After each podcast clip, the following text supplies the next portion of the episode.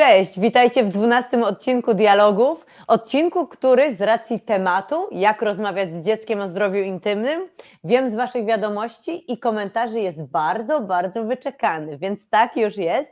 E, I mm, jest ze mną Tosia. Cześć Tosia. Cześć, bardzo mi miło. E, pozwólcie, że przedstawię Tosię, choć myślę, że jak powiem WDŻ dla zaawansowanych, to wszyscy wiedzą o co chodzi. E, Tosia to psycholożka szkolna i nauczycielka na co dzień. W internecie edukuje o seksualności, e, psychologii oraz różnorodności. Warto naprawdę zajrzeć, bo każdy post jest o czym innym, a jednocześnie wszystkie bardzo są spójne i wszystkie są ważne. Tosia recenzuje też książki dla dzieci, młodzieży i rodziców, oswaja inkluzywność i trudne rozmowy z dziećmi. To jest niesamowite, bo nie dość, że te rozmowy są trudne, to tak jakby temat tych trudnych rozmów też sam w sobie jest szalenie więc, trudny, więc jest to podwójnie trudne. Mm, no i co? Dzisiaj z Tosią spędzimy e, trochę czasu. Już teraz możecie e, zacząć zadawać e, pytania. Bardzo proszę, żeby zadawać je w komentarzach pod przy tym live'ie. Na koniec odpowiemy na nie. Jeśli nie będzie ich tak dużo, to na wszystkie. Jeśli będzie ich dużo, no to na tyle, ile damy radę. Przypominam jeszcze tylko, że wszystkie odcinki dialogów są dostępne na mojej stronie agaszuścik.com, na Facebooku e, Agaszuścik, na Instagramie Agaszuścik, natomiast na żywo zawsze jesteśmy na Facebooku. No i mogę jeszcze powiedzieć, że planujemy z Tosią też trochę inne działania, więc warto obserwować nasze współpracę, ale wiem, że nie czekacie na takie zapowiedzi, tylko czekacie na informacje.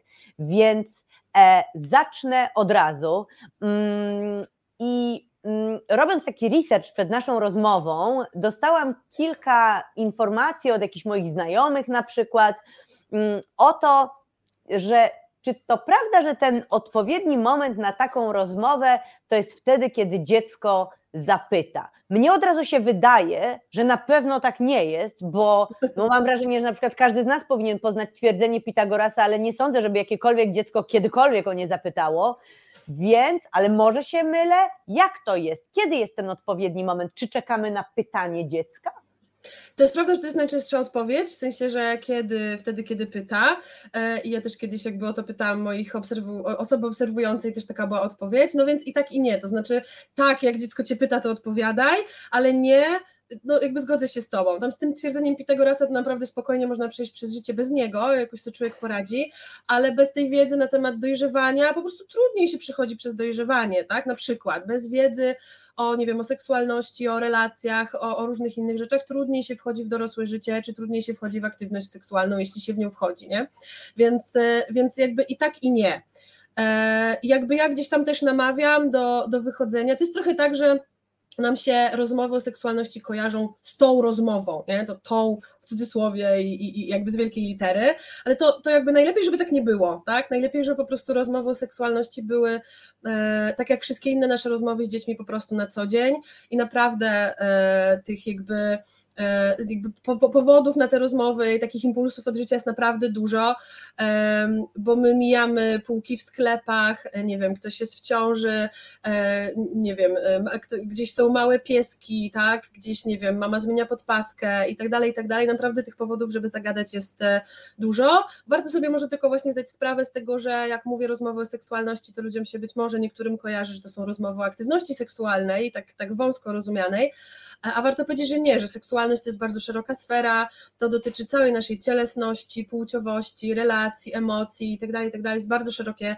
słowo, więc ja nie mówię o tym, że że my mamy na co dzień i po prostu, nie wiem, 10 razy dziennie rozmawiać z dzieckiem o seksie jako o aktywności, tylko o tych różnych rzeczach, które są związane z naszą seksualnością, tak? Czyli właśnie o ciele, o rozwoju, o relacjach, o, o rodzinie, o, o, o emocjach, o przeróżnych, przeróżnych rzeczach one naprawdę wszystkie się tam mieszczą w tym słowie seksualność muszę ci się przyznać, choć trochę się teraz wstydzę po twojej wypowiedzi, że ja do teraz, aż to powiedziałaś, to ja rzeczywiście miałam tak w głowie to, że to jest właśnie ta rozmowa, że, że, że, że musi być ten moment, ten moment, którego wszyscy się boją i że tak jakby przed tym jest wielkie nic, a później już wszystko jest inaczej. A to rzeczywiście przecież są e, różne takie rozmowy. Natomiast e, powiedz mi, bo wymieniamy cały czas te różne tematy. Mówisz i o aktywnościach seksualnych, i o intymności. Ja oczywiście tutaj będę Cię też pytać o tematy moje, czyli te zdrowia intymnego, profilaktyki ginekologicznej. I mm, zastanawiam się, kiedy, w którym wieku, na który z takich tematów jest odpowiednia pora, bo Wiesz co, powiem Ci może też, y, może opowiem Ci swoją historię, która jest dość y, też no dla mnie ambiwalentna, bo ja pamiętam, moja mama zawsze była bardzo otwarta i w ogóle jak na tamte lata 90. to, y, to, to absolutny szok. I pa, ja pamiętam tę rozmowę, jak ona mnie wzięła do dużego pokoju, jeszcze wtedy na taką starą zieloną sofę E, zaczęła mi rysować e, panią, pana i wszystko tłumaczyć i, e, i, i ja na drugi dzień, jako chyba nie wiem tam ośmiolatka czy siedmiolatka poszłam do szkoły byłam taka strasznie zajarana całą tą wiedzą i zaczęłam mówić, dziewczyny, wiecie, że my dostaniemy miesiączkę i że będzie nam leciała krew, ale to nie jest nic złego, to jest w ogóle super. I one w ogóle, ja pamiętam, że w domu to wszystko było super, a w szkole to był jakiś dramat, ponieważ te dziewczyny mi powiedziały, że ja chyba w ogóle spadłam z choinki, że nic takiego nie ma miejsca. I ja mhm. pamiętam, że się czułam bardzo odrzucona, tak jakby w grupie, wiesz, w klasie, że... Yy, że kurczę, no mm, e, co ty gadasz I, i, i poczułam, że co ta moja mama mi w ogóle nawciskała i no kurczę, tutaj jest tyle, tyle rzeczy, bo jest i, i ta grupa rówieśnicza, i rodzina, i, i, i inne rzeczy, i jest też tyle tematów. To pomożesz mi jakoś to uporządkować, kiedy z czym tak jakby do dziecka zaczynać, jeżeli na przykład o nic samo nie pyta? Mhm. Znaczy, to w ogóle wow, bo to rzeczywiście jak na, jak na te lata, to rzeczywiście jakby dużo dostałaś, w sensie jakby większość, tak. E, rzeczywiście te rysunki to już w ogóle jakby rzadka historia. E, powiem Ci tak, jakby rodzice, którzy mnie obserwują, to, to są gdzieś tam, e, chociaż to wcale nie jest większość moich obserwujących, ale e, rodzice, którzy mnie obserwują najczęściej mają dzieci e, no raczej małe, ewentualnie takie początkujące nastolatki. W każdym razie mam naprawdę mnóstwo historii. Dzieci około trzyletnich, które wiedzą, co to jest miesiączka, oczywiście na podstawowym poziomie, e, że leci krew i z, i z którego e, miejsca. Tutaj to nazwy są różne, o nazwach pewnie jeszcze będziemy gadać. Tak. No ale na przykład, że leci, mamie leci raz w miesiącu krew z pochwy i są trzylatki, które to wiedzą i trzylatki płci przeróżnych, tak? W sensie to w ogóle nie ten, więc e, kiedy rozmawiać, znaczy w ogóle e, to bardzo zależy od domu i od tego, e, jakby jaka jest otwartość w danym domu, nie? No bo mm, jakby są domy, gdzie na przykład nagość jest tabu, są takie, gdzie nie jest, są takie, gdzie te drzwi od łazienki się szczelnie zamykają, są takie, gdzie nie, więc to bardzo jest, bardzo jest różnie, ale w wielu domach jest tak i jakby to, to jest też ok, że dziecko po prostu e, widzi, tak? Kiedy, kiedy na przykład jeden rodzic zmienia po prostu tą podpaskę, czy tampon, czy kubeczek menstruacyjny najczęściej, tak? Któraś z tych opcji e, i pyta, tak? Co to jest? Albo ktoś kupuje te podpaski i, i dziecko pyta, co to jest, tak? E, albo na przykład e, ja ostatnio przekazywałam na zbiórkę, tak? Dla osób z Ukrainy i też było pytanie, co to jest.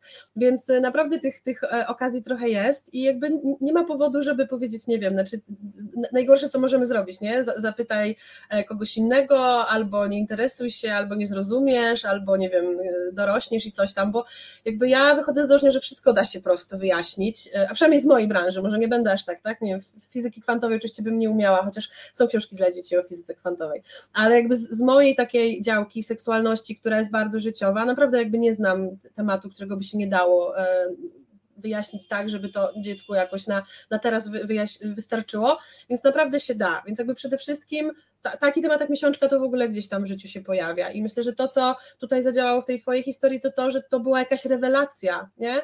Jakby w takim idealnym świecie to nie byłaby rewelacja dla żadnej ośmiolatki, nie? Oczywiście mamy świat y, dużo dalej od idealnego, znaczy świat, w którym e, dzieci, które dostają miesiączkę są przerażone, bo nie wiedzą, co to jest, tak? No, znajdują krew, krew kojarzy się z, ze zranieniem, tak? Z, z czymś e, jakby y, no właśnie, nie wiem, groźnym, tak, dla zdrowia, więc są przerażone, więc jakby daleko nam do tego, ale no jakby mówię, nie ma, nie ma powodu, dla którego dziecko miałoby tego nie wiedzieć dużo, dużo wcześniej, nie? więc jakby jest mnóstwo takich tematów, które mogą się pojawiać wcześniej. Skąd się biorą dzieci? i właśnie nawet bym powiedziała tak, nie ma czegoś takiego, że jest jakieś, jakieś tematy są po kolei. Znaczy, no dobra, niektóre są, tak? Znaczy, jakoś tam szczegóły związane z aktywnością seksualną czy z antykoncepcją e, nie są potrzebne e, dzieciom, nie wiem, przed okresem dojrzewania. E, ale bywa, że dzieci dużo wcześniej o to pytają. W książeczkach dla dzieci dużo młodszych też się pojawia, że są takie metody, e, żeby tak, ludzie, którzy uprawiają seks, nie zaszli w ciążę. Tak? To, się, to się zdarza nawet, nawet w książkach dla przedszkolaków czy dzieci wczesnoszkolnych jak najbardziej, tak? Że, e, że, że na przykład większość ludzi uprawia seks dla przyjemności, jakby nie po to, żeby mieć dzieci, więc można też go uprawiać tak, żeby, żeby ta ciąża się nie pojawiała. Nie? Więc bardziej to jest kwestia nawet nie kolejności tematów, co tego jakby jak mówimy i ile mówimy, ile mamy mówić, naprawdę świetnie nas kierują dzieci, e, bo one po prostu w którymś momencie często nie słuchają, zapominają, bo wracają do swojej zabawy i naturalnie nam, nam jakby dają znać, że dobra, wystarczy. E, albo z kolei sobie do niektórych tematów wracają same i dopytują. E, a jeśli ktoś lubi mieć po kolei, to, to Światowa Organizacja Zdrowia opublikowała i opracowała standardy edukacji seksualnej i tam jest tabelka z podziałem na e, kategorie wiekowe, e, poczynając od kategorii 0,4, czyli takiej naprawdę najmłodszej, o czym warto, żeby dziecko wiedziało, co umiało, jakie tam informacje kojarzyło i to jest naprawdę jakby no, sensowne narzędzie, tak? Trzeba jakoś tam je, się z nim oswoić, no bo to jest jednak taka tabelka, to jest bardziej tabelka taka dla specjalistów, tak? Ale to jest przydatne narzędzie. Och, to myślę, że warto będzie, żebyśmy to gdzieś wrzuciły e, w okolice tego live'a. Może nawet wrzucimy link w komentarz, żeby, żeby to było. E, w ogóle super mi się podobało, jak powiedziałaś, wiesz, wyobraziłam sobie ten taki moment, jak ten rodzic taki upocony się tak stresuje, powiedział na to trudne pytania, ten trzylatek odwraca się na pięcie i po prostu wraca do klocków. To jest ekstra. Natomiast e, już trochę powiedziałaś o tym, jak to powiedzieć. Ja jeszcze ten temat postaram się trochę eksplorować, ale mm, wiesz to dla nas jest logiczne trochę pewnie, jak tego nie mówić, bo się naczytałyśmy, znaczy my w ogóle fajnie tutaj sobie słody, ty, ty jesteś tym ekspertką, ja, ja, ja tylko po prostu czytam trochę na Instagramie, między innymi na na Twoim super profilu i, um, i wyobrażam sobie, że mniej więcej wiem, jak tego nie robić. Natomiast Mimo to i ja chętnie posłucham, a już na pewno nasze słuchaczki, nasi słuchacze, tego, czego nie mówić. Wiem, że zawsze jest lepiej mówić, co robić, a nie czego nie robić, ale wydaje mi się, że w tym kontekście może to być ważna wskazówka. Co jest częste, a niedobre. Mhm. Ogólnie mówimy, tak? Ogólnie w, o seksualności, czy jakiś konkretny temat? Chyba tak, chyba tak. Okej. Okay. E, no to chyba zaczniemy z tym słownictwem, nie? E, bo, bo to jest A, taka podstawowa dobra. rzecz, nie? E, to znaczy jakby, no bo to jest częste pytanie, które się też pojawia i jakby wiem, że planowałaś mnie zapytać, tak jakich słów na przykład na genitalia używamy. Ja mam taką odpowiedź wręcz w poście, który nawet zalinkowałam przed chwilą, bo sobie przypominałam, że um, ja bym odpowiedź na to pytanie zbudowała z trzech punktów. Znaczy po pierwsze zastanów się, jakie słowa przechodzą Ci przez gardło e, i używaj ich w większości przypadków, w większości rozmów ze swoimi dziećmi. E, bo to jeżeli używasz nawet jakiegoś słowa, które nie wiem, nie jest naukowe, które nie wiem, krzywią się edukatorki w internecie, jakie słyszą, nawet niektórzy się śmieją, jakie słyszą, ale ono ci przychodzi przez gardło i twoje dziecko wie, co to znaczy i jakby porozumiewacie się i jakby no mówisz je swobodnie, to to jest super ważne, bo przekazujesz dziecku, że można rozmawiać na tematy właśnie związane z genitaliami, z intymnością, z seksualnością, można to robić bez właśnie tego pocenia się, bez, e, nie wiem, e, nie wiem, zawstydzenia i tak dalej, bez jąkania się i tak dalej.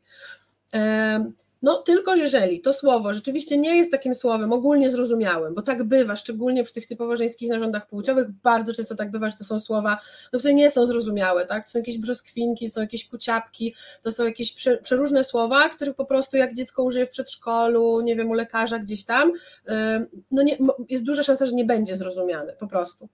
Więc jeżeli to jest to słowo, tego typu, to używaj też takiego słowa, przynajmniej czasami, to tak raczej, no tak, żeby dziecko rzeczywiście kojarzyło jednak to słowo, jakiegoś słowa ogólnie zrozumiałego. Nie? W przypadku typowo męskich narządów płciowych to najczęściej siusiak jest takim słowem, tak, takim ogólnie zrozumiałym, penis też jest ok, a penis też należy do tej trzeciej kategorii, czyli takich, ja to nazywam takich dorosłych słów, tak, trochę w cudzysłowie. E, przy typowo żeńskich narządach płciowych najczęściej jest to albo cipka, albo wagina czy waginka, która tak nie jest do końca poprawna, e, jeśli chodzi o jakby słownikowe znaczenie, jednak naprawdę do takiego podstawowego porozumienia się jakby jest ok, szczególnie jakby dla dzieci, ale no w ogóle jest ok, tak, że póki dziecko nie czyta, czy nie jakby nie jakoś tak bardzo szczegółowo nie opisuje tych narządów, to jakby jest w stanie się dogadać. E, no jest to wulwa, która jest nadal mało popularna, wiem, że to jakby takie twoje słowo, a najczęściej go używasz, e, co też jest ok, no lekarz powinien zrozumieć, no już pani w przedszkolu nie wiem, tak, wcale nie zawsze, ale, ale to, e, no, no i mamy słowo srom, nie? czyli jakby słowo, które, o którym też się dużo mówi, nie będziemy wchodzić, w każdym razie ono jest, ono jest poprawne i ono jest ogólnie zrozumiałe jednak przez dorosłych, no powinno być, nie?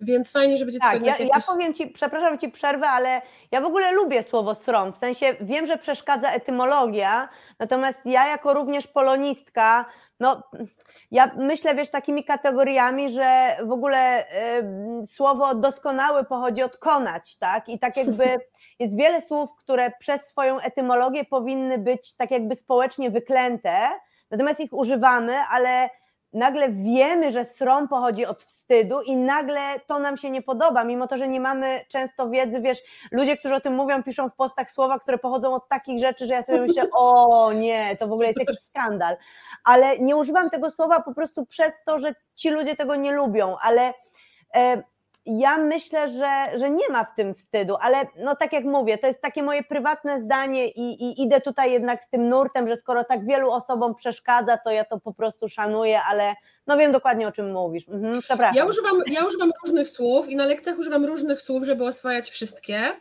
E, więc akurat jakby w ten sposób. Ja też miałam tak nagle, że zdałam sobie sprawę z tego, że edukuję o tym, skąd się, wziął to, to słowo, skąd się wzięło to słowo wstyd i skapnęłam się w którymś momencie, że strzelam sobie w stopę, znaczy sobie i tym ludziom, bo im tak jakby, bo oni by tego nie wiedzieli i naprawdę jakby żadne użycie słowa srom, sromotny i tak dalej nie jest zbyt popularne w tym momencie w polszczyźnie.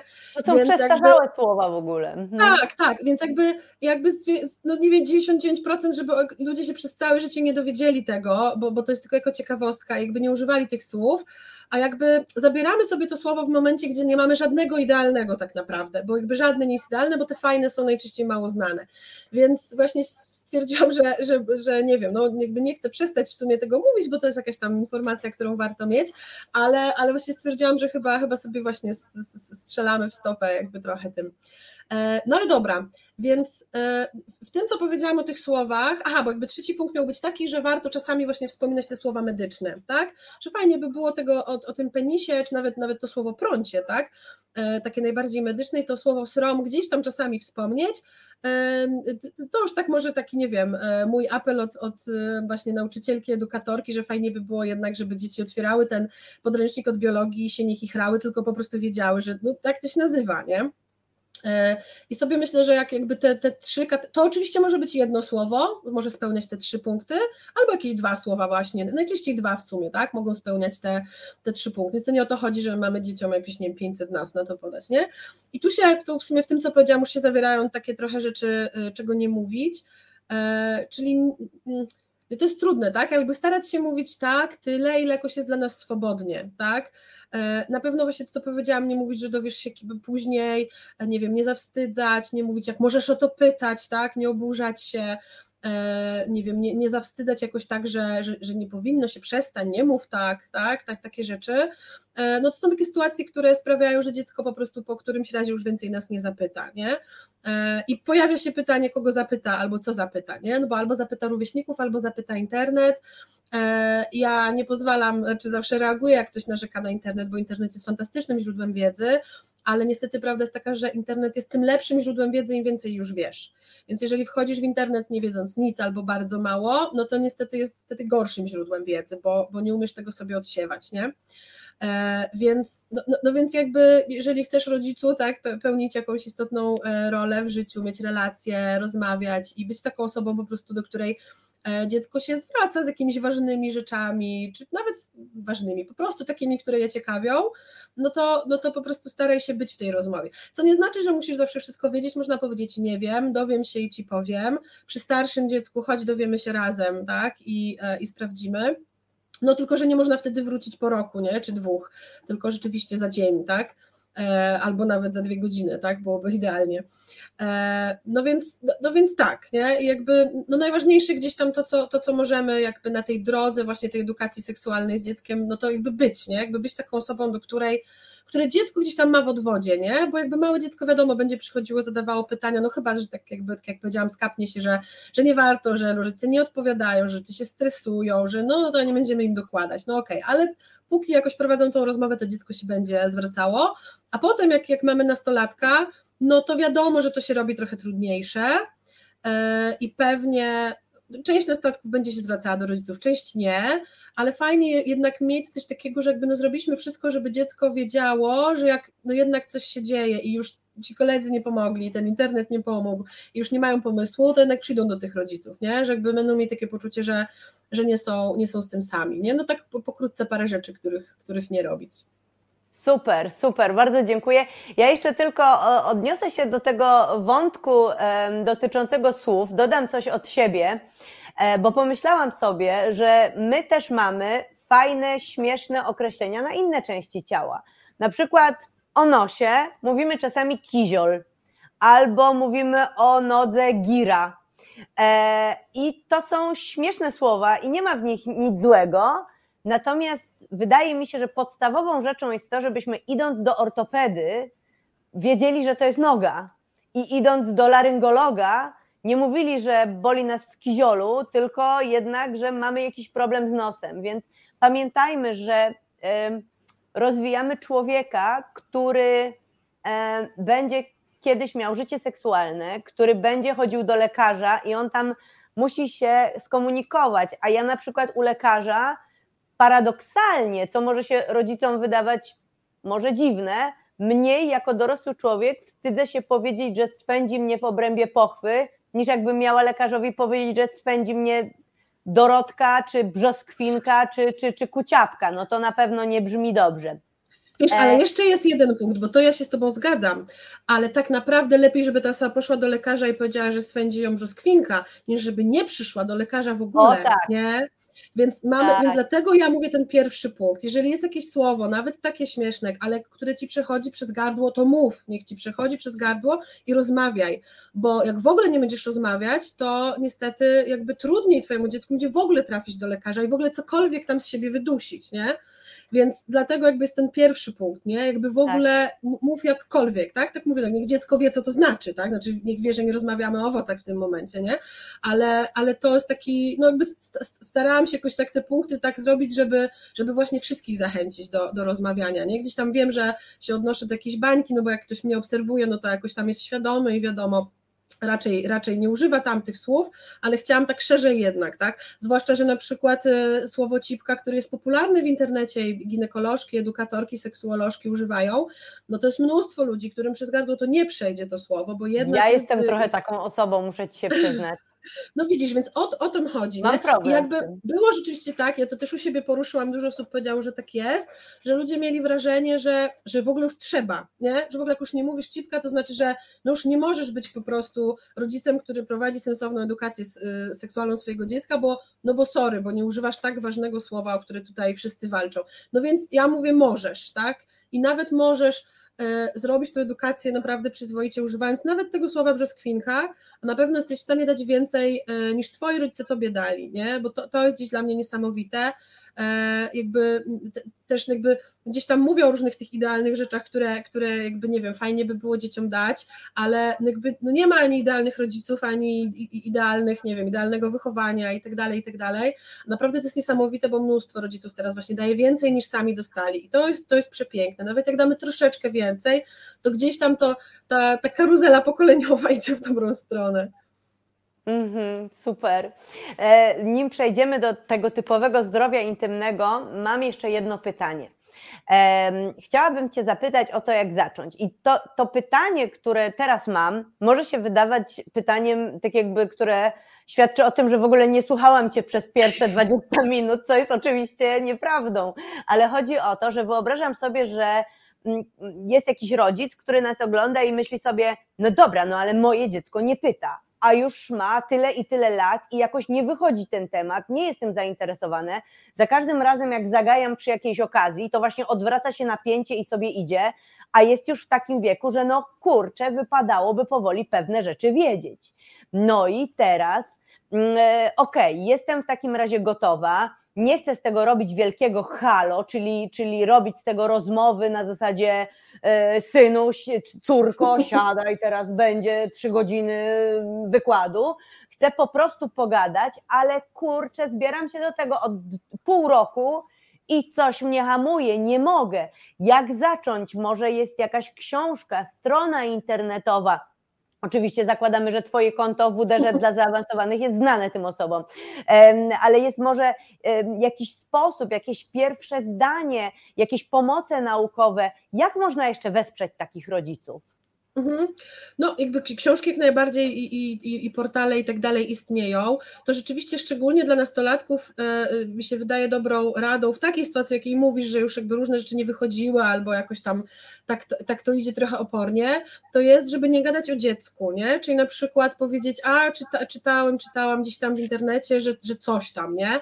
Że a, że młodzież teraz to nie wiem, powiedzmy, o, że jest taki serial Sex Education na przykład na Netflixie, nie? I że nastolatki teraz oglądają i jakby edukują się z tego serialu. Fajnie, nie wiem, można zaproponować, e, wspólne oglądanie jest raczej będzie krępujące w tej sytuacji, e, ale na przykład e, znam na przykład mamę, która oglądała w takim sensie, że ona ogląda jeden odcinek i syn oglądał nastoletni jeden odcinek, tam sobie rozmawiali, ale oglądali osobno, bo jednak oglądanie jakiejś tam tej aktywności seksualnej nastolatków razem było dla nich zbyt krępujące i tak się umówili.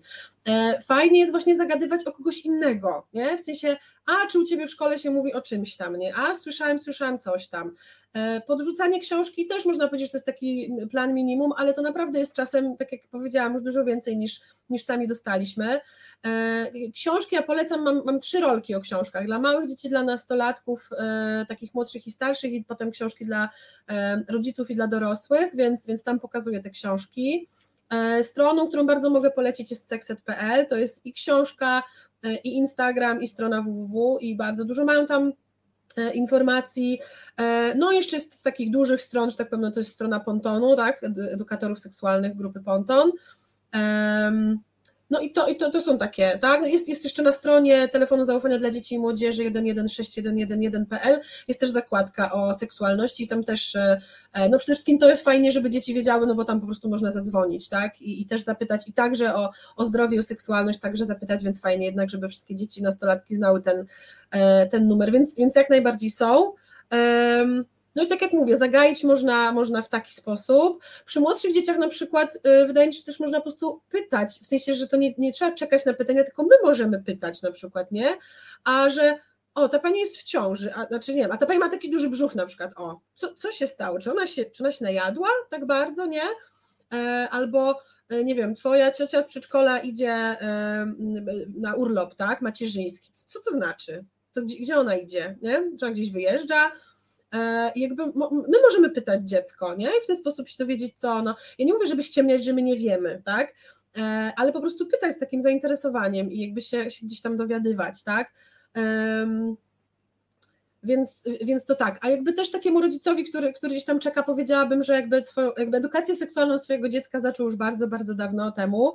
E, najpóźniej, jak to się mówi, to w dniu narodzin swojego dziecka, a nawet tak naprawdę wcześniej. E, ja uważam, że takim ważnym momentem, też wcale niekoniecznie pierwszym, ale pierwszym ważnym jest to, jak się dowiadujemy, jeżeli się dowiadujemy, jakiej e, płci prawdopodobnie będzie nasze dziecko, tak? kiedy, kiedy osoba jest w ciąży, no i większość osób chce to wiedzieć.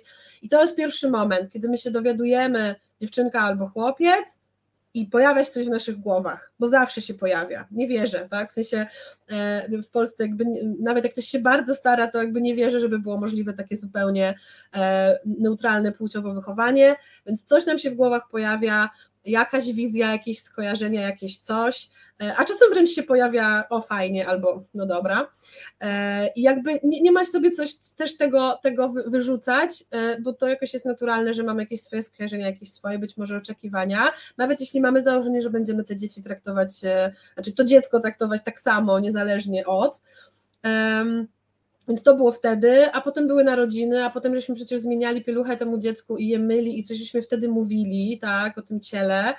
E, i, i jakoś żeśmy się do tego odnosili, więc naprawdę tę edukację seksualną już rodziców zacząłeś dawno, ale oczywiście super, jeżeli chcesz to robić jakoś świadomie i lepiej i, i w ogóle jakby, żeby to, to było więcej. I jeszcze może jedna rzecz mi teraz przychodzi do głowy, jeżeli twoje dziecko już jest nastolatkiem, no i albo już jest na tyle duże, że wiesz, że ono się skapnęło, że no nie gadaliśmy o tym wcześniej i czujesz, że jak teraz zaczniesz ten temat, to to jednak jest krępujące nie tylko ze względu na to, że być może krępujecie ten temat, tylko też ze względu na to, że masz takie poczucie, że twoje dziecko sobie pomyśli, co, co odbiło mamie, tacie, że nagle tak, nagle kurczę, nie było, nie było i jest, więc e, moja jakby gdzieś tam wskazówka jest taka, naprawdę możesz powiedzieć, że zdajesz sobie z tego sprawę, nie, że to widzisz, na zasadzie, kurczę, wiem, że nie rozmawialiśmy na ten temat wcześniej, um, no jakoś to wynikało chyba z tego, że może nie wiedziałam jak, może się krępowałam, wiesz, moi rodzice ze mną w ogóle nie gadali na takie tematy i tak jakoś myślałam, że może to jakoś, ale teraz podjęłam decyzję, że jednak chcę, że jakby chciałabym jednak spróbować. I rozumiem, że może nam to jakoś wyjdzie nieporadnie na początku, nie,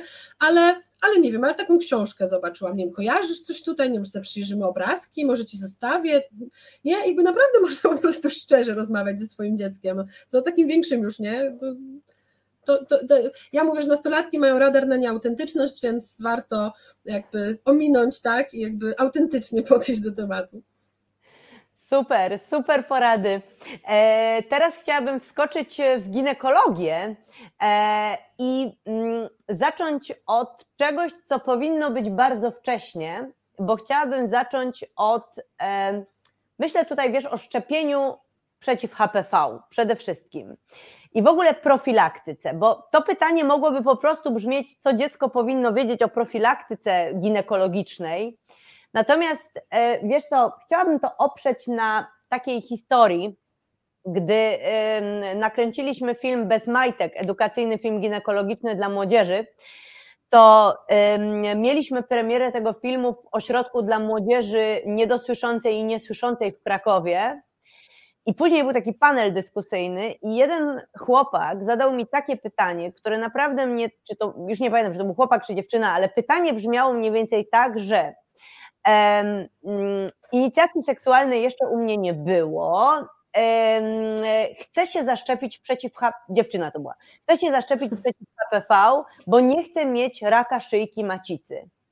E, w ogóle powiem szczerze, że takie słowa w ustach tak młodej osoby naprawdę były super, że ktoś już się tak orientuje. Próbowałam o tym rozmawiać z moją mamą, ale moja mama mówi: OK, dobry pomysł, ale po co ci to teraz? Ale ja już mam tyle lat, że myślę, że za rok, za dwa już zacznę współżyć. Ale nie powiem tego mamie tak wprost, więc mówiłam to jakoś tak naokoło i mama mówi: E, nie, gdzie tam. E, nie pamiętam dokładnie, jak to było, ale ja to zrozumiałam w taki sposób, że ta matka tak bardzo nie dopuszcza myśli, że to dziecko będzie współżyło seksualnie, e, przynajmniej tak to zrozumiałam, że w ogóle nie ma mowy o szczepieniu przeciw HPV. Czy możesz cokolwiek tutaj powiedzieć na temat tego, żeby jednak trochę namówić tych rodziców i powiedzieć im, jak mają z dzieckiem rozmawiać na temat, na temat szczepienia przeciw HPV i na temat tego, że jednak jest pewnego rodzaju profilaktyka i że chodzi o współżycie i że chodzi o raka szyjki macicy, bo wiesz, to też jest tak, że rodzic dodatkowo nie dość, że nie chce wiedzieć, że dziecko współżyje, to jeszcze, że dziecko ma raka szyjki macicy, to chyba jest jeszcze gorsza wiadomość, więc co z tym zrobić? To jest trudny temat, ale bardzo ważny i jak się idzie z dwunastolatką czy tam czternastolatką na takie szczepienie, jak to rozegrać? Mhm. A czy w tym akurat konkretnie y, przypadku to bardzo nam pomagają wytyczne po prostu, nie? No bo wytyczne są takie, że optymalny wiek na szczepienie to jest 12-13 lat. W większości miast, które sponsorują, tak, jakby finansują to szczepienie, no bo jakby Warszawa na przykład jest takim miastem, ale nie tylko, Warszawa jest jednym z niewielu, które finansuje i dziewczynkom i chłopcom, ale miast, które przynajmniej dziewczynkom finansuje jest bardzo dużo, czy, czy gmin. Teraz nawet y, cała Polska ma program refundowanych szczepień, to są dyskusje na temat tego, czy to jest dobra szczepionka, czy nie, ale zasadniczo, tak jak mówisz, nie jest to trudne y, do czegoś takiego e, się zapisać. Tak, ale ta refundacja dla wszystkich to jest 50%, a ta, tak, o której ja mówię, tak. to jest jakby pełna najczęściej, to, to, to, co mhm. gminy finansują, nie? I to jest jakby, jakby wygodne, no bo najczęściej to finansują dla osób w wieku 12 lat do 13 roku życia mniej więcej, nie? Jakby są te, są te wytyczne, że to jest najlepszy wiek optymalny do szczepienia, nie? I jakby no tutaj akurat możemy się, y, możemy się na to o to oprzeć. nie wiem, no, jakąś drugą datą, o którą bym się może opierała w różnych takich tematach, e, byłby ten 15 rok życia, nie, że jakby no 15 rok życia z tą granicą prawną, nazwijmy to, jeśli chodzi o aktywność seksualną. Um, właściwie mam trochę wrażenie, że trochę zadałaś też dwa pytania, bo zadałaś jakby i pytanie, jak rozmawiać z rodzicami i jak rozmawiać z, z tymi dziećmi, nie? Mhm. E, no bo mm, z rodzicami to rzeczywiście jakby jest, to jest trudny temat, tak? To trochę tak się mówi, że w seksualności są dwa najtrudniejsze momenty, kiedy się orientujesz, że twoi rodzice prawdopodobnie e, tak przejawiają aktywność seksualną, przynajmniej kiedyś ją przejawili, I drugi, kiedy się orientujesz, że twoje dziecko, tak, albo, albo już jest w tym momencie, albo niedługo będzie, albo prawdopodobnie i tak dalej. E, to jakby jest, trud, trud, bywa trudny moment, o tak, i, i bywa też trudny moment dla, nazwijmy to, świadomych rodziców, Według mnie też głównie dlatego, że to się wiąże z lękiem o różne inne rzeczy, w sensie, że to nie chodzi jakby głównie o ten seks, tylko właśnie chodzi o to, że, że mm, wielu ludziom w Polsce seks się kojarzy głównie z zagrożeniami, szczególnie seks i nastolatki, tak? Jakby, jak my mamy takie skojarzenie, dobra, o czym powiedzieć nastolatkowi o seksie? No o tym, że może zachorować, tak? Może złapać jakąś infekcję i o tym, że może zajść niechcianą ciążę. To są dwie pierwsze rzeczy, które się ludziom włączają, tak? W tej rozmowie, tak? A, a rzadko komu przychodzi do głowy, że powiedz, że to powinno być przyjemne na przykład, nie? Więc, e, więc nam się ten seks kojarzy z tymi zagrożeniami. Myślę, że rodzic, który ma, ma nastolatka i, i temat seks, to to jakby mu się włączają po prostu wszystkie straszne rzeczy. Włączają się też obawy, bo ja też poruszałam ten temat u siebie, włączają się obawy, czy moje dziecko na przykład nie będzie, e, nie doświadczy e, na przykład wykorzystania seksualnego, albo nie będzie sprawcą wykorzystania seksualnego, to pewnie drugie to rzadziej, tak? Jakby rzadziej w ten sposób jakoś myślimy o swoich dzieciach, ale też może się to zdarzyć. I trzeci lęk, który nam się włącza, no jakby, że, że, to już jest dorosłość, nie? No bo jakby gdzieś tam to tak jest, że ta, ta aktywność seksualna, no to są już y, najczęściej jednak jest przejawiana przez osoby dorosłe, prawie dorosłe, no więc to, a, a to może budzić dużo lęków w rodzicach, tak? Że, że to już moje dziecko takie duże, już takie dorosłe, już takie um, samodzielne albo niesamodzielne, ale i tak po prostu samo podejmuje decyzje i już mam coraz mniejszy wpływ i, i, i w ogóle wizja pustego gniazda i tak dalej, i tak dalej. Więc mnie się w ogóle wydaje, że te lęki dotyczą różnych rzeczy dookoła seksualności i fajnie by było, żeby taki rodzic miał na przykład z kim o tym pogadać, nie? E, gdzieś tam wiadomo, wszyscy namawiają psyche, psychoterapię i tak dalej, i tak dalej, niekoniecznie, nie? Jakby to może być drugi rodzic, to może być nawet gdzieś tam jakaś grupa w, w internecie czasami, to może być po prostu jakaś druga bliska osoba, nie? która wysłucha i która jakoś może trochę pomoże właśnie dojść do tego, co tam, co tam siedzi pod tym lękiem, nie? Więc e, rodziców bym do tego zachęcała, no bo jakby masz dwa wybory, znaczy możesz się faktycznie z tym nie pogodzić, że twoje dziecko prawdopodobnie, bo oczywiście nie na pewno, ale prawdopodobnie będzie, e, wejdzie w to życie e, aktywności seksualnej, Ma, możesz się jakby tak z tym nie, nie pogodzić, no ale wtedy to cię po prostu oddala od twojego dziecka i tyle, nie? E, I można tak, to nie znaczy, że to jest jakieś po prostu oddalenie o kilometry, nie? Ale będzie jakiś taki temat tabu między wami to jakoś myślę, że mimo wszystko raz na jakiś czas przynajmniej będzie utrudniało, nie? E, pisały do mnie osoby, które są dorosłe, które, które mają mężów, partnerów, e, dzieci i, i jakby nadal jakby ten, ten temat seksualności z rodzicami jest, no jest po prostu trudny i, i to jakoś, jakoś im jest niewygodnie z tym, nie? No więc masz drugą wersję, no jakoś się z tym pogodzić i wtedy będzie ci niewygodnie, faktycznie ten lęk może jakby przyjść do ciebie bliżej, no ale też masz szansę, że to dziecko do ciebie przyjdzie bliżej, nie? Więc, mhm. więc co do rodziców to jakoś tak, E, a co do dzieci, to jest tak, że w ogóle jak pytasz mnie, wiesz, o tą profilaktykę zdrowotną, to ja znowu ja lubię tą seksualność wkładać w szersze ramy, nie? Że ta seksualność nie jest jakiś osobny temat, którym się zajmujemy, nie wiem, od 17 do 17.30, bo poza tym jest życie, tylko właśnie jakby to jest życie, nie? Więc my jakby profilaktyka e, zdrowia intymnego się w ogóle wpisuje w profilaktykę całą, w zdrowie całe, i my to zaczy, zaczynamy, Boże, no jakby z, z, z narodzinami naszego dziecka, nie? Więc to, to się pojawia gdzieś tam, rozmawiamy o ruchu, rozmawiamy o jedzeniu, rozmawiamy o badaniach, Boże, ile się z dziećmi nałazimy przecież po tych lekarzach, nie? E, I jakby chodzimy na, na szczepionki, e, i, i tak dalej, i tak dalej, więc gdzieś tam to, to, no to się po prostu dzieje, nie? I jakby no, są dzieci, które jakoś to kojarzą, tak, i właśnie potem mówią, że no szczepionka, bo szczepionka jest ważna, bo zdrowie, nawet jak nie kojarzę, że rak szyjki macicy, no to, no to szczepionka ma mnie chronić przed czymś ważnym, nie, i tak dalej, i tak dalej. E, więc jakby mi się wydaje, że to po prostu najfajniej byłoby wpisać po prostu w to, o czym się z dzieckiem rozmawia, nie? A chociaż oczywiście jest to też fajny moment na to, żeby o tej aktywności seksualnej też porozmawiać, nie? Jakoś skrótowo oczywiście, bo 12 no to jeszcze jest, ale no, no, jakby jak najbardziej już można, nie? Mhm, tak jest. No dobra, no to mamy dziecko zaszczepione i przychodzi pierwsza miesiączka. Już w ogóle dziecko mm, wiedziało o co chodzi z pierwszą miesiączką, bo już z nim porozmawialiśmy, z racji tego, że już my o tym wcześniej rozmawiałyśmy, więc temat jest załatwiony, no ale ta miesiączka jest. To znaczy, dziecko dostaje miesiączkę, no to już nie takie dziecko, nastolatka zwykle, choć bywa, że, że i u dzieci się zaczyna, ale nie, nie o tym jest, jest nasz live dzisiejszy. E, nasza córka, niekoniecznie również, nasze dziecko dostaje miesiączkę.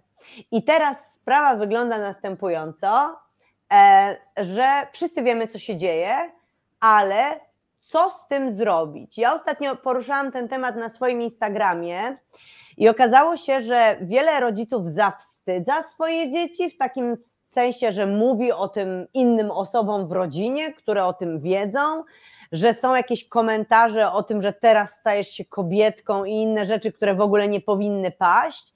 E, są też rzeczy, które mnie się na pierwszy rzut oka bardzo podobają, czyli takie celebracje, jakieś bukiety kwiatów, wyjście na pizzę i tak dalej, ale trochę też się obawiam, no bo jeżeli to ma być taka normalna sprawa, to czy ta celebracja na pewno jest dobra? Co w tym momencie, kiedy przychodzi do mnie moje dziecko, wychodzi z łazienki i mówi: Mamusiu, to już, mam pierwszą miesiączkę. Co ja mam robić? Ja myślę, że przede wszystkim to bardzo zależy od tego, jakby, jakby jacy jesteśmy, i też nie o to chodzi, żeby się silić właśnie, tak jak powiedziałam, na, to, na jakieś sztuczne takie gesty, które nie są nasze, więc nie, ja myślę, że nie będzie tutaj takich wskazówek rób to, które byłyby dla wszystkich, tak? Mogą być takie wskazówki nie rób tego, tak? Czyli właśnie nie opowiadaj całej rodzinie, ciotkom y, jakimś w ogóle, tak? Które się widuje raz do roku i tak dalej.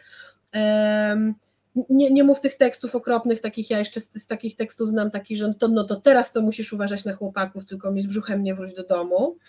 E, tak, mm, ta, ta, takie, że tak powiem, wprowadzenie w płodność. E, no więc jakby to na pewno parę takich rzeczy, czego nie robić, no to jest tutaj uniwersalnych, ale trudno powiedzieć, co rób, nie? Myślę, że ważną rzeczą, bo tutaj też może w, bardziej w, na, w, naszej bańce czy w mojej bańce jest takie, trochę może być taki nacisk, tak jak, tak jak z tą cipką, że, że jakby mówmy, mówmy.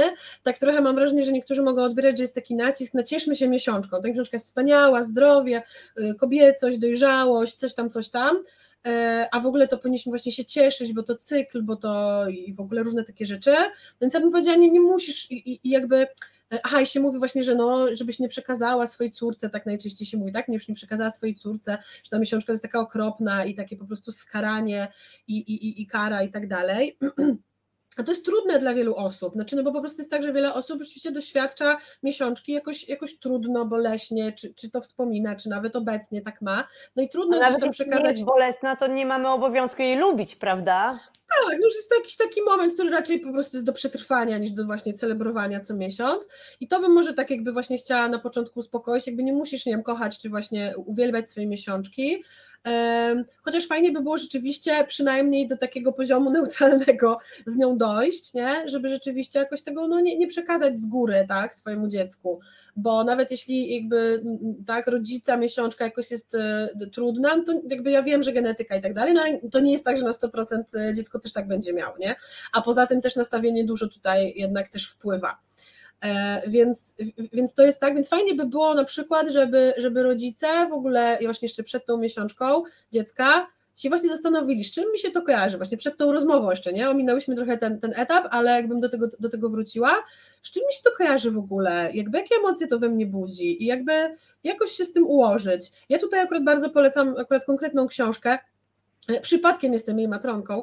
E, miesiączka chcę wiedzieć, bo ona rzeczywiście fajnie jakby no, no, mocno pokazuje tę tą pozytywną część, znaczy opowiada o cyklu jako o czymś takim naturalnym, co ma różne etapy, oczywiście jakby są takie kawałki cyklu, które są trudniejsze i gdzie tej energii jest mniej i gdzie jakby naturalne jest to jakieś takie wycofanie, ale ten cykl oznacza też te momenty, kiedy, kiedy jest, kiedy daje więcej energii, kiedy daje tą moc, kiedy, kiedy nas wypycha w świat i w działania, więc fajnie na to spojrzeć całościowo, a nie tylko ten okropny PMS i po prostu nic, nic więcej. E, i, I, jakby no fajnie o tym mówię jako czym, o czymś takim naturalnym i takim, no właśnie, że można po prostu być tego świadomym, jakoś za tym podążać, jakoś, jakoś wtedy jest łatwiej też jak się to rozumie, nie? Jakby właśnie całość tego cyklu, a nie tylko część.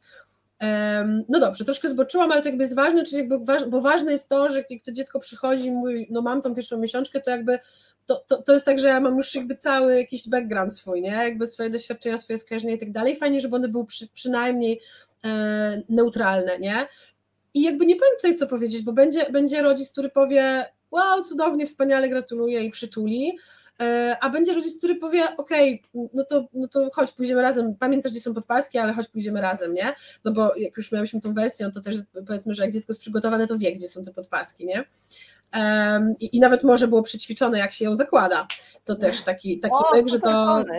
Tak, tak, tak, tak. Ja ostatnio, a czy ostatnio, w zeszłym semestrze właśnie robiłam też, już sobie za, jakby odłożyłam majtki pokazowe i pokazywałam i tak dalej, właśnie, y, którą stroną się przykleja, do czego i tak dalej, i co z tymi skrzydełkami zrobić i w ogóle.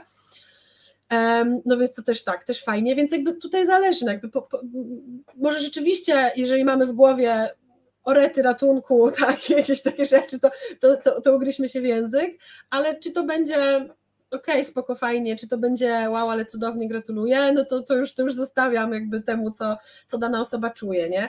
Jeśli chodzi o tą celebrację, tutaj też jest tak samo, że jakby fajnie, żeby to było w zgodzie z nami i w zgodzie e, z naszym dzieckiem. E, raczej bym, jeżeli miałoby się coś wielkiego odbyć, no to tylko w porozumieniu z dzieckiem, nie? Myślę sobie, że no to zależy, tak? Jakiś mały gest typu kwiaty, no to, to myślę, że jakby krzywdy jakiejś z tym nie zrobimy, dlatego że to można wziąć te kwiaty, położyć do wazonu i, i iść do pokoju, nie? Jakby nie, nie trzeba gdzieś tam być z tym, że o, o rety jestem skrępowana, skrępowany tym, że coś takiego się dzieje, nie? E, więc myślę, że jak mamy taką ochotę, to, to, to, coś małego jakoś można to, to zaznaczyć. Co do tej obawy, którą powiedziałaś, że przecież to jest coś naturalnego, no myślę sobie, sięgając gdzieś tam do jakichś plemiennych e, rytuałów, no to to też wtedy dla nich było naturalne, a jednak uznawali, że warto coś takiego jakoś zaznaczyć nie? W, w, w życiu tej osoby, czy w życiu społeczności, czy nie wiem, czy raz do roku wszystkie osoby, które są tam w danym wieku i tak dalej, nie? żeby coś tam się działo, więc mnie się to jakoś nie kłóci, tak, z tym, że to może być naturalne, jednocześnie możemy sobie to jakoś zaznaczać, e, zaznaczać w życiu, gdzieś tam to takie przejście E, w, w tą taką, no, no nie dorosłość, tak, no ale to takie, to takie przejście w tą nastoletniość gdzieś tam często było zaznaczane. Ja trochę żałuję przez to, że nie ma e, gimnazjów, bo ja akurat lubiłam gimnazja, e, w sensie jako uczennica w sumie tak, ale jako nauczycielka mam tutaj na myśli. Poza tym miałam takie poczucie, że gimnazjum właśnie trochę pełni taką rolę też E, takiego wejścia w inny świat, że rzeczywiście te dzieci akurat gdzieś tam do około tego 12 roku życia nagle stawały się gimnazjalistami, był cały w ogóle język tam gimbusiary, gimbusiarze i tak dalej, i tak dalej, to było trochę prześmiewcze, ale to bardzo oddzielało tą grupę społeczną jakby, tych młodych nastolatków od innych ludzi, młodszych i starszych i dorosłych, E, I było coś w tym fajnego według mnie. Już tam abstrahując od tego, e, nie wiem, takich edukacyjnych czy innych rzeczy, to akurat tak społecznie uważam, że te gimnazja e, były fajne pod tym względem. Więc myślę, że, nie, że jakby możemy sobie to jakoś zaznaczyć, a jak, no to już mówię, w zgodzie ze sobą, w zgodzie z dzieckiem, no i tak. Super. W ogóle na taką odpowiedź liczyłam. Super, bardzo się cieszę, bo e, miałam nadzieję, że, że właśnie tak powinno się to robić. No i w takim razie dochodzimy do pytania, na które ja osobiście najbardziej czekałam. Powiem tylko, że wszystkie te rzeczy, o których mówimy, e, post z trzema e, poradami, z trzema sposobami na to, jak nazywać te części ciała intymne, zalecenia z WHO, książka, miesiączka chce wiedzieć, a także nawet i było mówione o, o sex education, a, a też jest książka na ten temat. Wszystkie te rzeczy obiecuję jutro razem z. Yy, live'em, e, z, z, filmem z live'u na, na Instagram wrzucić w stories, więc, więc to wszystko będzie. Przypominam, że możecie zadawać pytania, wiem, że już, już jakieś pytania są, więc ja nadciągam z ostatnim moim, e, tym, na które najbardziej czekałam. Chodzi o pierwszą wizytę ginekologiczną. Według zaleceń Polskiego Towarzystwa Ginekologów i Położników, zaleceń z 2016 roku, pierwsza wizyta ginekologiczna powinna na odbycie mniej więcej po pierwszej miesiączki, miesiączce podaje się wiek od 12 do 15 roku życia jako ten, w który najlepiej trzeba e, celować. Oczywiście ja od siebie mogę tutaj tak zupełnie technicznie, że tak powiem, e, powiedzieć, że polecam, żeby iść do kogoś, kto specjalizuje się w tak zwanej ginekologii dziecięcej. Ja wiem, że tutaj mówimy już na przykład o 15-latce, natomiast to jest jednak zupełnie inne podejście, zupełnie inna wiedza i tak dalej. To ważne w ogóle, bo na choroby ginekologiczne, nie chcę tutaj nikogo straszyć, ale na choroby ginekologiczne naprawdę mogą chorować również dzieci, a poza tym w ogóle trzeba sprawdzić co tam, e, jak tam wszystko się rozwija. No i właśnie, jak przygotować do pierwszej e, wizyty ginekologicznej dziecko, a właściwie to pytanie składa się z dwóch rzeczy, które bardzo mocno się przenikają. Jak przygotować pod względem wytłumaczyć i jak przygotować pod względem wesprzeć? Mhm. E, ja bym do tego dodała jeszcze, zanim powiem, to dodałabym trzeci punkt, który jakby niestety wydaje mi się bardzo ważny, to znaczy, że wydaje mi się, że mniej więcej tyle samo czasu, no chyba, że ktoś ma farta, e, należy spędzić na dobrym wyborze właśnie tego lekarza, lekarki, do którego idziemy. Tak. E, myślę sobie, że e, mówisz jakby o tym, że to była, żeby to była osoba, która się specjalizuje jakby w dzieciach, a myślę sobie, że na przykład ja, jakby z tego, co ja gdzieś tam słyszałam, co jakby nie wiem, tak, jakby jakie rzeczy do mnie docierały, że to może być też osoba, która nie ma takiej specjalizacji, ale tak, tak, e, specjalizuje się na przykład w pierwszych wizytach, bo bywa tak, nie, że jakby to jest osoba raczej mhm. od dorosłych, e, ale po prostu jest znana z tego, że, że dobrze przeprowadza te pierwsze wizyty, nie? Polecam e, moją tak. listę polecanych ginekolożek i ginekologów na mojej stronie. Jestem przekonana, że prawie wszyscy oni dobrze by się w tym sprawdzili. E, jakby ja, ja, ja bym zachęcała też osoby, żeby próbowały znaleźć jakby bezpośrednie e, polecenia, bo to gdzieś tam jest najbardziej nie, takie jakby przekonujące. I jakby z mojego doświadczenia wynika, że nastolatki niestety, takie właśnie w tym wieku, o którym mówimy, niestety często już słyszały o różnych, że, że w gabinecie ginekologicznym niestety nie zawsze bywa miło. E, znaczy, i, w takim sensie, że po prostu ten, lekarz, lekarka nie zawsze e, są super delikatni czy sympatyczni. E, więc to, że my spędzimy dużo czasu na wyborze tego lekarza, lekarki i też na przykład zagadamy dziecko, czy ma jakąś preferencję co do płci tego lekarza i potem według tego poszukamy, i że dowiemy się, kto tam był i jak było, a może sam, sami pójdziemy najpierw do tego lekarza, nie? E, I, I zobaczymy jakby gdzieś tam, to myślę, że to są rzeczy, które mogą bardzo uspokoić e, niejedno dziecko przed taką wizytą, tak? Powiedzieć, słuchaj, ja byłam u tej pani, rozmawiałam z nią, ona mnie badała, zrobiła to delikatnie, była miła, sympatyczna, nie wiem, wiem, że tam są na przykład te spódniczki, tak, takie ochronne u niej w gabinecie, E, wiem na przykład, że jest parawan, że jeżeli dojdzie do, do badania, to, e, to będziesz na przykład odsłonięta ode mnie, tak? Że, że jakby, że, że no ja muszę być w gabinecie, ale, ale jakby no nie muszę być w tej samej części, w której jest fotel ginekologiczny, tak? Że na przykład rozmawiałam też o tym, to, to mało osób wie, że pierwsza wizyta wcale nie musi się wiązać z badaniem ginekologicznym na fotelu. E, to może być tak tylko jest. rozmowa i tak naprawdę jakby najważniejszy cel tej, tej wizyty jest taki, żeby tak jakby wdrożyć dziecko w chodzenie do ginekologa, ginekolożki, nie? Żeby w ogóle pokazać, tu jest taki lekarz, on się zajmuje tym i tym, tak wygląda jego gabinet, tutaj jest łazienka, bla, bla, bla. Można sobie, super jest opcja, żeby usiąść w tym, w tym fotelu, w ubraniu na przykład, tak? Zobaczyć sobie najpierw jak to jest, bo to jest dużo bardziej komfortowe. I jakby, i jakby i gdzieś super też, żeby ten rodzic, który się przygotowuje do tego wszystkiego, no właśnie, był tam w tym gabinecie i na przykład, jeżeli nie ma takiej możliwości, żeby no wiedzieć, tak, że, że nie wiem, tam córka koleżanki była i wie, jak to wygląda, no bo to jakby czasami mamy takie informacje, czasami nie mamy, to pójść zobaczyć, pogadać, tak? Czy ja jak będę mogła przyjść do pani na przykład tak z moją córką i jak będzie wyglądało to pierwsze badanie, tak, żebym ja jej mogła rzetelnie powiedzieć co i jak. No to w ogóle jakbyś taka wersja super, nie? E, co niestety oczywiście często się wiąże z podwójną opłatą, no bo po prostu ja idę najpierw na wizytę, a potem moje dziecko.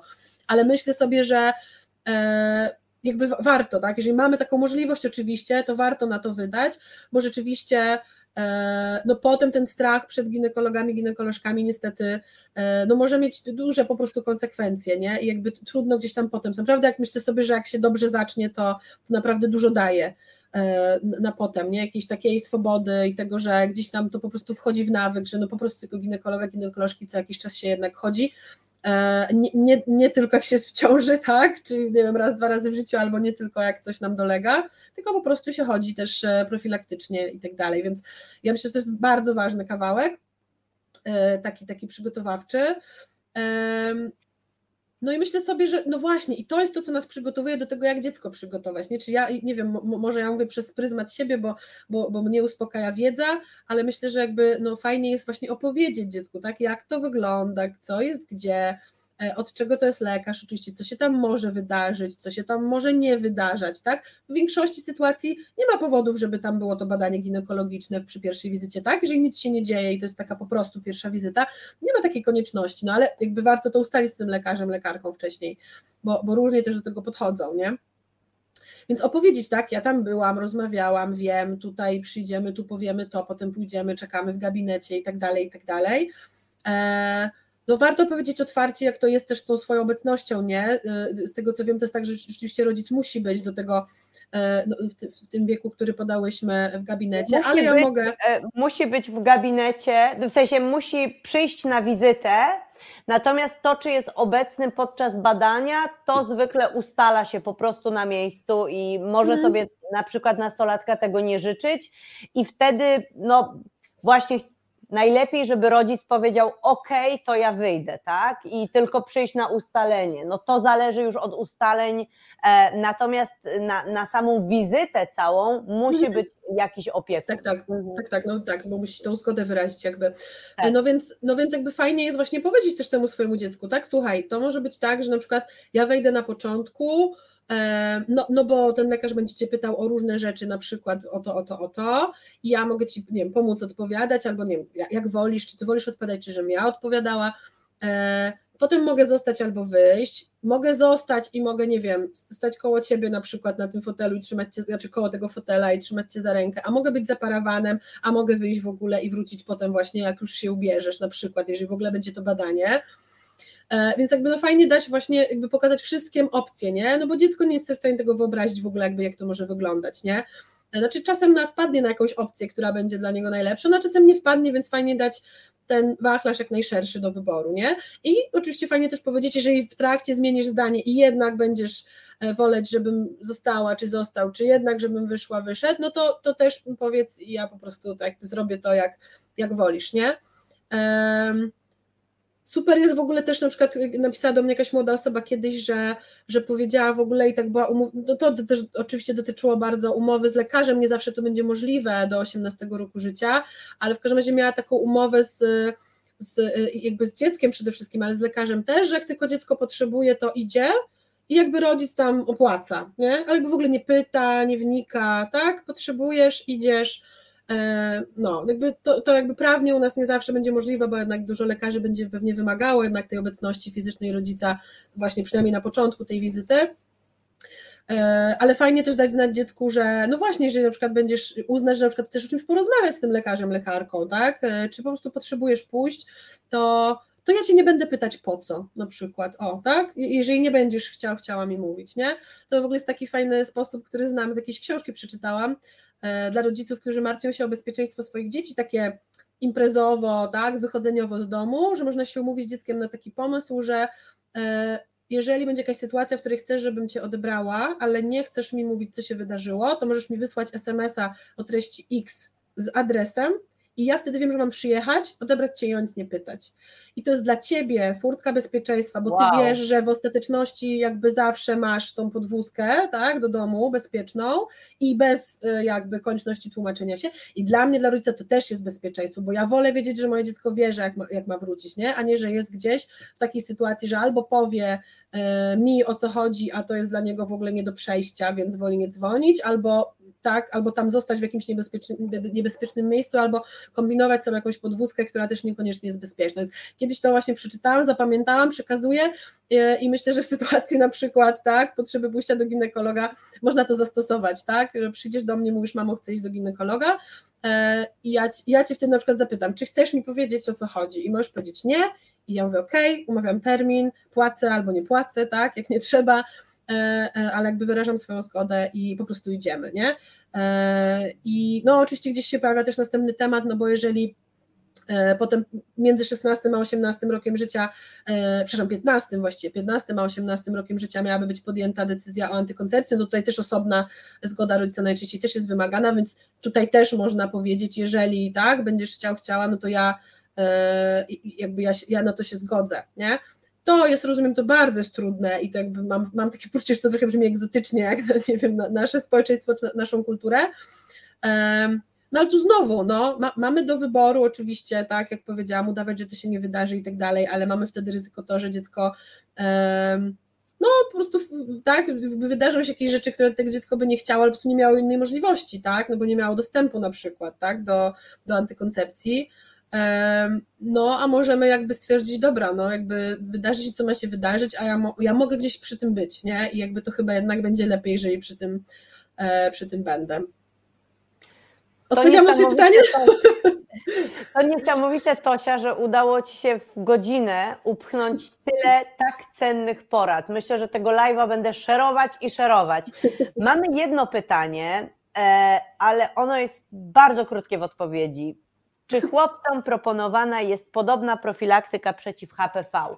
Odpowiem od razu tak. Dzieciom wszystkich płci proponowana, zalecane jest szczepienie się przeciw wirusowi HPV. Chcesz coś dodać, Tosia? Bo trochę tutaj porwałam pytanie. Tak, dodałabym, że wszystko, o czym mówiłam, dotyczy wszystkich dzieci i uczenie się o miesiączce i jakby y, o wszystkim jest dla wszystkich. Jakby po prostu super by było, żebyśmy wszyscy wiedzieli, jak funkcjonuje ludzki organizm we wszystkich wersjach swojego występowania.